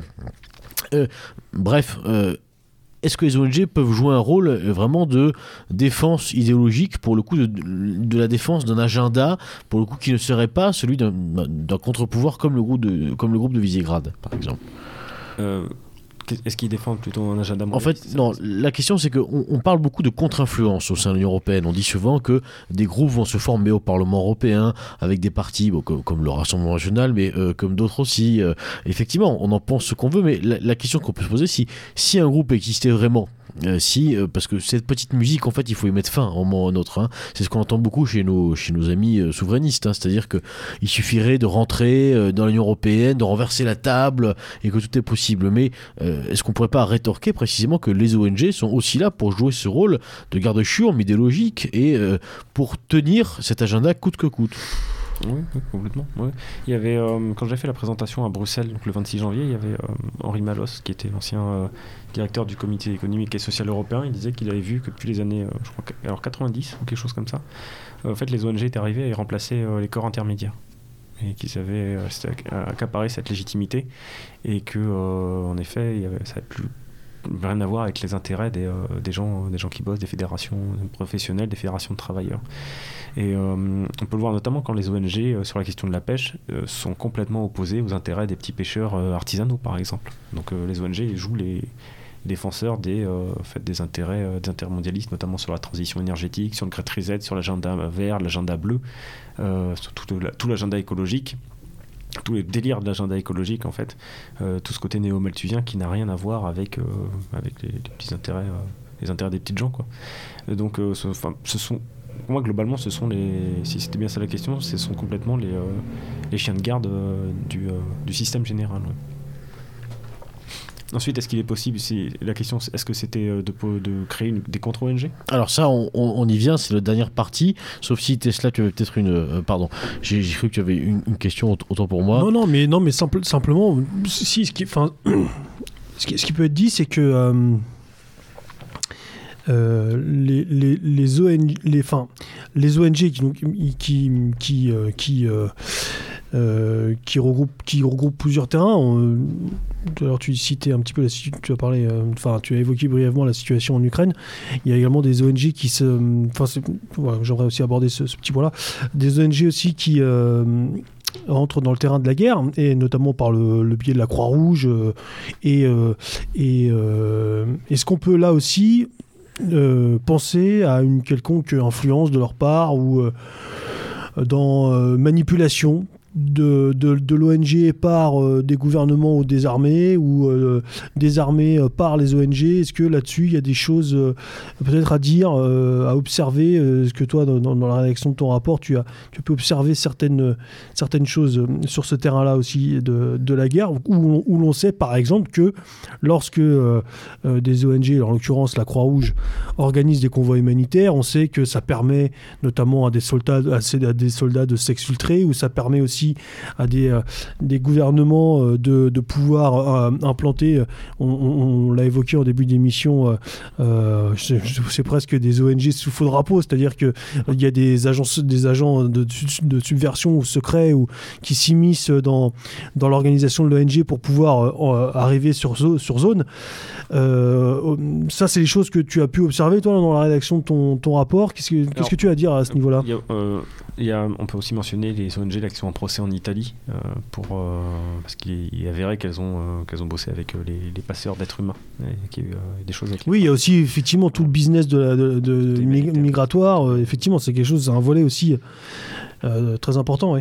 Bon, ça, j'avais bossé dessus il y a quelques années. hein, C'était il y a une bonne partie qui était euh, orchestrée par la NED et, une- et aussi par l'Open Society de Soros et ses, ses ramifications locales et les, euh, les ONG qui étaient financées dans les, euh, dans les pays. On a même eu un député français, je crois, qui était allé sur un bateau euh, pour aider les, les migrants à, traverser la Méditerranée, de ça, je crois.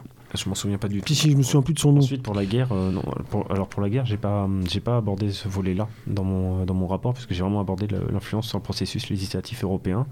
Et euh, j'ai pas traité des ONG humanitaires. Mm. Ensuite, on sait qu'il y a, c'est documenté, hein, qu'il y a des, euh, qu'il y a des infiltrations de, dans ces ONG humanitaires euh, d'agents divers. Qui, elles, reçoivent aussi euh, beaucoup de subventions. euh, De... Oui, bah, l'humanitaire, c'est le, l'humanitaire, c'est le, c'est le domaine Oui. le plus subventionné. Et c'est aussi, alors j'avais, fait- j'ai, j'ai mis des, j'ai, j'ai fait des camemberts à la fin. Euh, En, temps- en- en bon français. en bon français. Il n'y a pas le vin rouge, mais le currier. Euh, et euh, du coup, il y a, je montrais la répartition des entités selon les, les domaines abordés. Et je crois que l'humanitaire, c'est là où la majorité des acteurs sont des ONG. Bah, la- à titre d'exemple, la première ONG subventionnée par l'Europe, c'est Action contre la faim, à hauteur de 80 millions d'euros. Et ça fait un beau pactole. Voilà où va votre argent. Et, euh, et c'est vrai que les, les premières, euh, les dix premiers, c'est que ça, hein, Resto du Cœur, euh, Solidarité Internationale. Bah, C'est l'international, c'est pas action contre la faim des gens qui, qui crèvent de faim en France, euh, par exemple. Mm. Ça- des- on a bien compris. Et ce qui est rigolo, euh, quand je regardais ça aussi, c'est que les dernières, les dernières ONG, euh, les, les- les- je dirais les, les moins bien subventionnées, euh, tout de même à hauteur de plusieurs centaines de milliers d'euros, là, pour le coup, c'est des trucs qui... euh, bon, c'est Erasmus, quand même, pour les étudiants. Euh, c'est des, des, des ONG euh, qui sont, euh, qui sont faits, là, pour le coup, qui, ont, qui peuvent avoir une véritable utilité, quoi. Je pense notamment... alors, plus en anglais, alors bon, ça me fait... C'est, je, vais, je vais les traduire. C'est, voilà, c'est des ONG qui sont faites pour. Euh, euh, pour, euh, pour, les, pour les universités, pour. euh, euh, pour euh, oui, c'est. euh, Tu veux pas nous le dire en anglais, Tesla? beaucoup, de, beaucoup d'universités. Non, non, franchement, j'ai. Non, non. Non, ça, c'est pas, possible. Tu peux nous le faire en tchèque. Pour, si pour les industries, pour les sociétés, pour, ce- pour ces choses-là, qui, qui me paraissent avoir un petit peu plus de. Alors ensuite, D'utilité. euh, ensuite, on peut se dire, voilà, il y a, il y a tant de financement de, de la Commission européenne, des programmes européens, mais c'est peut-être financé euh, d'un autre côté par d'autres organisations qui Mm. apportent plus de fonds. Il n'y a pas de... Pardon. Alors, euh, pour aborder un petit peu notre dernière partie d'émission, effectivement, on souhaitait euh, poser la question du pourquoi pas Pourquoi pas nous Après tout, il y, a- eu des tentatives aussi de euh, d'action euh, type ONG. Évidemment, euh, la plus connue et la plus peut-être aboutie, en tout cas médiatiquement, des dernières années, étant probablement l'initiative Def- Defend Europe, hein, notamment en Méditerranée, avec la- avec l'arrivée d'un bateau, pardon, en Méditerranée, qui symboliquement, voilà, était là pour signifier que l'Europe n'était pas forcément une, terre d'accueil, une terre d'asile. Toujours les mêmes pour faire ensuite une, ac- action donc au col de l'échelle, si je ne dis pas de bêtises, dans les Alpes et, dans les Pyrénées. Alors les, les identitaires. les identitaires, oui. Non, je, je, parlais de d'Ifed d'Europe quand je disais toujours, toujours les mêmes. bon, bref, effectivement, le, à l'époque, c'était donc Génération Identitaire qui d'ailleurs a, a, été dissous en, en, partie aussi à cause de cette tentative. Alors la question que ça pose, c'est est-ce qu'il y a une place, est-ce qu'il y a une possibilité et une nécessité ou pas de créer ce genre d'ONG Et si oui, peut-on vraiment le faire quand on n'a pas Bill Gates euh, tout simplement derrière, euh, derrière soi? Non, s'il n'y a pas de pognon, il n'y a rien qui se fera. Il faut... un grand mécène. Bah ouais, sinon, euh, donc c'est bien de vivre, d'amour et d'eau fraîche. le militantisme, c'est bien, mais ensuite, il faut, faut, quand même vivre. On a des familles à faire vivre. Il y a, s'il n'y a pas de pognon derrière, pas moyen de se salarier, ça ira. On peut faire avec les moyens du bord. Il faut de la formation aussi, c'est-à-dire savoir mener des, de la campagne d'influence ou euh, des guerres de l'information sur les réseaux sociaux. On peut dire, ouais, c'est des réseaux sociaux. Bah ouais, mais c'est important. C'est-à-dire que Greenpeace qui balance ses conneries à longueur de journée, si, bah, si à longueur de journée on contre-attaque euh, en grand nombre avec des contre-influents euh, pour, pour, leur mettre en contradiction, si Greenpeace fait des actions, bah, on va devant chez Greenpeace, on dit vous êtes financé par telle fondation, telle fondation qui fait ci, qui fait ça. Sont fondés fonds. La Greenpeace International est notamment financée à petit montant hein, par euh, Soros, mais ils sont financés sinon par la fondation Packard, donc qui a intérêt dans les, fonds marins. Euh, ils étaient partenaires de Vestas, une multinationale de l'éolien. Ils sont voilà, donc des actions euh, comme ça devant, chez Greenpeace, filmées sur le même modèle, ça peut le faire. Est-ce que vous aurez la même diffusion? Je pense pas. La même bienveillance médiatique? Non, parce que vous serez des, vous serez des connards d'extrême droite complotistes et probablement anti-vax. Et voilà. Donc, et on mange des steaks. Et on... et on roule en diesel. Et on fume des clopes aussi. c'est ça. Euh, donc oui, est-ce que c'est souhaitable? Oui. Est-ce que c'est faisable? Il faut de la formation. Il faut, beaucoup de personnes. Plus il y aura de personnes qui font, euh, bah, plus les tâches pourront être réparties. Et puis, euh, moins chacun aura, à y passer de, temps. Et puis, ça donnera une bonne force de frappe aussi. Vous avez plusieurs choses. Vous avez la guerre sur les réseaux sociaux. Vous avez l'écriture qui paraît, ça paraît con, mais le SEO c'est vachement important pour le référencement internet par exemple. Mais si, euh, si vous tapez euh, Greenpeace eh ben, vous tombez sur le site Greenpeace. Si vous faites un excellent référencement un excellent travail acharné pendant plusieurs mois voire plusieurs années bah, c'est votre site qui sortira avec euh, bah, voilà, la vérité sur Greenpeace par exemple. La vérité sur Soros. Il y, a, des choses à faire comme ça. Il y a des quand je parle des réseaux sociaux, il y a aussi le côté vidéo, mais même des réseaux à la con. Hein. je veux dire, même TikTok, bah, c'est TikTok, vous arrivez à 20 000 vues rapidement, 30 000 vues rapidement, vous faites des courtes vidéos et c'est des petits modèles. Donc euh, entre une nana euh, qui danse euh, qui danse sur une musique à la con ou entre Kylian Mbappé qui dit qu'il viendra pas à la Cambus, bah, vous avez par exemple la petite vidéo où vous, vous annoncez telle vérité rapidement sur faut, faut être partout, il faut être le, plus possible. peut-être en, en, audio, en vidéo. peut-être un, bémol qu'on pourrait mettre sur, ces, sur, sur les contenus, j'allais dire, interactifs comme ça de, de vidéos, c'est le fond.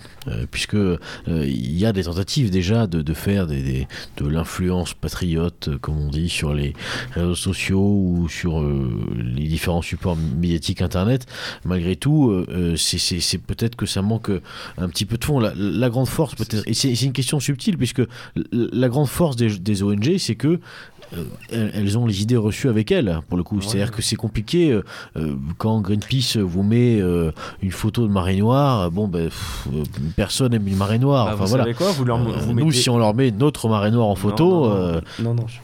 Vous mettez euh, une photo du, lac Baotou, euh, en province chinoise de la Mongolie intérieure, c'est où on extrait le néodyme? Vous mettez les photos des, gamins qui sont dans ces villages-là. Vous mettez les photos des, gens qui ont les dents qui tombent, ou les gens qui ont des trous dans la peau, ou des maladies pulmonaires, parce qu'on extrait le, néodyme qui est censé faire les aimants des éoliennes qui sont super propres. Vous mettez les populations qui se font déporter à cause de l'extraction de lithium ou de cobalt pour les voitures électriques. Il y a des, choses comme ça, où les populations qui se font déporter parce qu'il y a d'extraction marine pour les nodules polymétalliques qui vont servir aux bailleurs de fonds de Greenpeace. Des choses à faire comme ça. Ensuite, le côté patriote, euh, les faits. Franchement, je suis, désolé, les, faits. Patriote, pas patriote.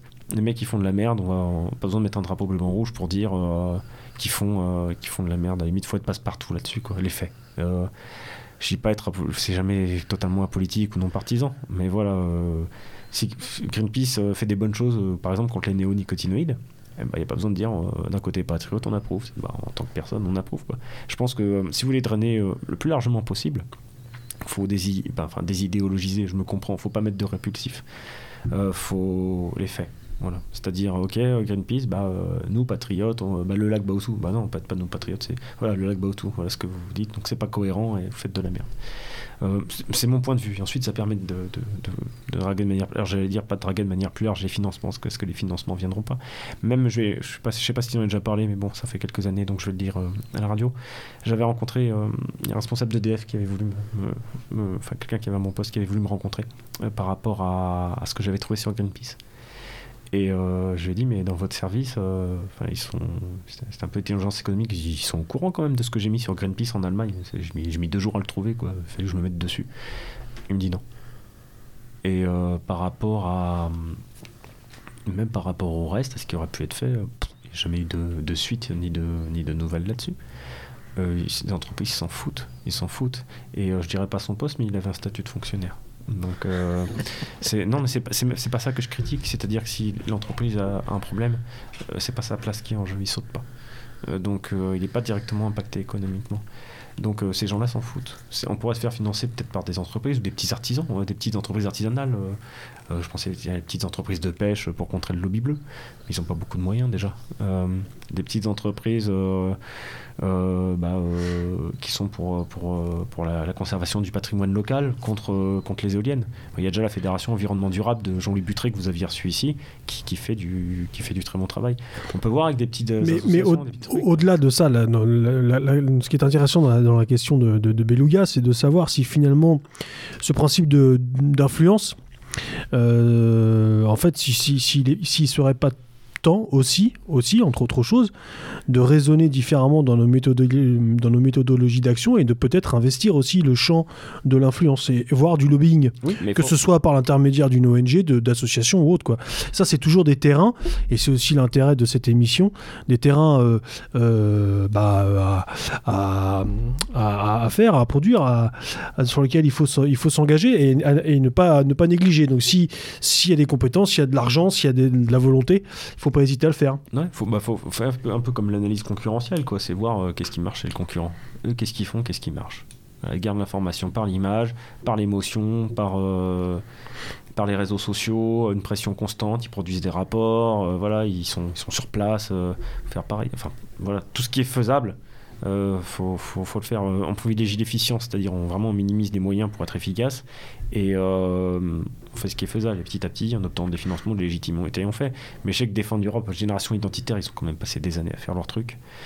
Euh, ils s'étaient médiatisés. Je pense qu'ils avaient réussi à avoir un peu d'argent. Je sais pas trop. Je les ai suivis, mais pas plus que ça.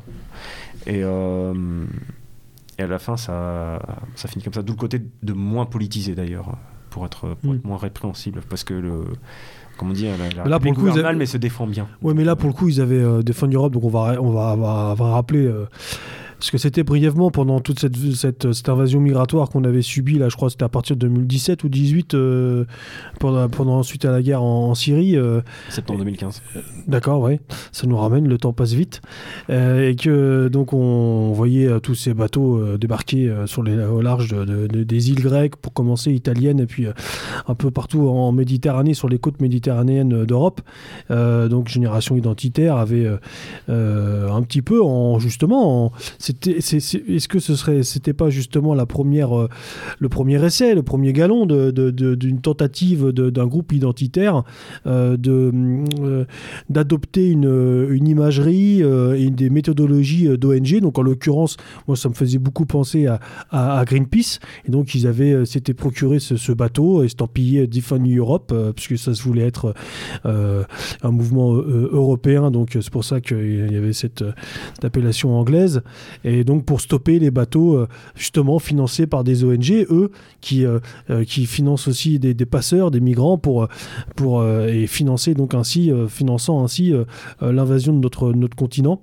Donc c'était la, la première. Bon, ça n'a pas duré très longtemps pour être tout à fait honnête. Moi, et, franchement, j'ai rien à dire dessus. et c'était le, premier, premier essai quoi. Ils, un peu. Fait, ils ont fait un super travail et ça a fini de la seule manière dont ça pouvait finir vu oui, les gouvernements qui sont au-dessus de nous. Tout à fait, parce que c'est là que je voulais en venir, c'est qu'à partir eux, eux avait, euh, en faisant cela, investi un, un terrain où tu ne peux pas, pour le coup, ne pas politiser. Je veux dire, on, on, Ah on oui. veut pas euh, euh, définir, on veut pas que tous ces gens-là débarquent sur nos côtes, on veut pas être euh, en- euh, envahi, même si t'as pas de, si t'es pas estampillé par un quelconque parti politique. euh, là, le message, sûr, il est, pas les- Ça, c'est- il est, il est, oui, il ça, très cardiaque, quoi. Alors que si- tortues, quoi. Si voilà, Non. si effectivement, si tu vas, euh, si tu vas défendre les petits pandas euh, qui, qui, qui se qui toussent euh, au fin fond de la jungle chinoise, euh, là, euh, oui, il y aura un petit On peu peut- moins de on peut- répercussions on peut médiatiques. quand c'est possible, mais de, tout- de toute façon, enfin, faut être réaliste. Je parle de dépolitiser au maximum, mais euh, ça, ça, il y aura toujours un petit journaliste qui viendra euh, enquêter sur toi. Regarder euh, ton passé. Ouais, sûr. c'est- dépolitisé, mais pourtant, machin, il a fait partie de ça. Regardez la photo sur Facebook, il avait publié tel tweet le 27 avril euh, 2007. euh, voilà. Donc, euh, il avait retweeté, il avait mis un cœur. Il avait mis un cœur sur euh, une déclaration d'Elon Musk. Euh, des choses comme ça. Donc, on peut dépolitiser, mais il y aura toujours, il y aura toujours des, des fouilles merdes quand même. Hmm. Je dis juste qu'il faut essayer d'être le, le moins clivant si on veut, si on veut rassembler sur des sujets comme ça. Ensuite, c'est pas, pas forcément faisable. Mais peut-être que je me trompe, hein. c'est c'est l'approche que j'aurai en tout cas. Mais, Bon, après, je pense pas que la, la volonté soit forcément de rassembler. La, la volonté, elle est de, de réussir à influer. Et pour ce fait, pour euh, influer, faut être nombreux. faut être- ouf, je pense qu'il faut juste avoir beaucoup de fric en fait. Avoir beaucoup de fric parce que c'est ce qui fait. Non. fric Non, faut être nombreux. C'est, euh, je euh, non, je, suis- je fais pas partie de la. de- Bref, euh, mais euh, il faut, il faut beaucoup d'argent et il faut avoir des postes d'influence. Tu es pas né dans la bonne famille. hein. Ouais, c'est sûr. T'as pas, pas monté la Bidou Foundation Eh bien, euh, Thibaut, merci beaucoup euh, d'être euh, venu répondre à nos, à nos questions ce soir. On va peut-être rappeler, pardon Tesla. Oui, oui, non, je voulais, bah, c'est un peu ce que je voulais dire. Comment, comment peut-on se Oui, procurer ce. Ju- Justement, j'avais posé la question. rapport. Alors, puisque donc c'est un, c'est un rapport qui a été fait donc notamment pour le compte de la Fondation Identité et Démocratie. C'est pas quelque chose qu'on peut trouver en librairie. Alors comment on fait pour se procurer pour d'éventuels auditeurs qui souhaiteraient donc lire euh, ce rapport que nous avons évoqué ce soir Pour la, pour la version en ligne, je vous, bah, je vous donnerai l'URL puisqu'il est disponible euh, en ligne euh, en PDF. Euh, en complément, on avait fait une petite vidéo avec le panagramme de Grégor pour la Fondation Identité Démocratie qui synthétise un petit peu les, les liens des différents acteurs pour le, la Fondation Gates, pour euh, l'Open Society et pour euh, le World Economic Forum. Donc euh, c'est une petite vidéo de 12 minutes que je crois que vous avez vue, que je vous enverrai. euh, qui peut donner un petit aperçu rapide du on, travail. on mettra tout ça en description, bien sûr. du- Et pour la- pour l'exemplaire l'émission. pour l'exemplaire physique, il faut aller sur le site de la Fondation Identité Démocratie. Vous allez dans le- la page contact et vous demandez à recevoir un exemplaire. alors je crois que c'est complètement gratuit, hein, c'est c'est financé publiquement. Donc je crois que vous payez même pas le port. Et euh, ouais, vous pouvez l'avoir gratos. Vous demandez un exemplaire euh, sur le. Pour une fois que des fonds publics vous financent quelque chose, chers auditeurs, euh, allez-y.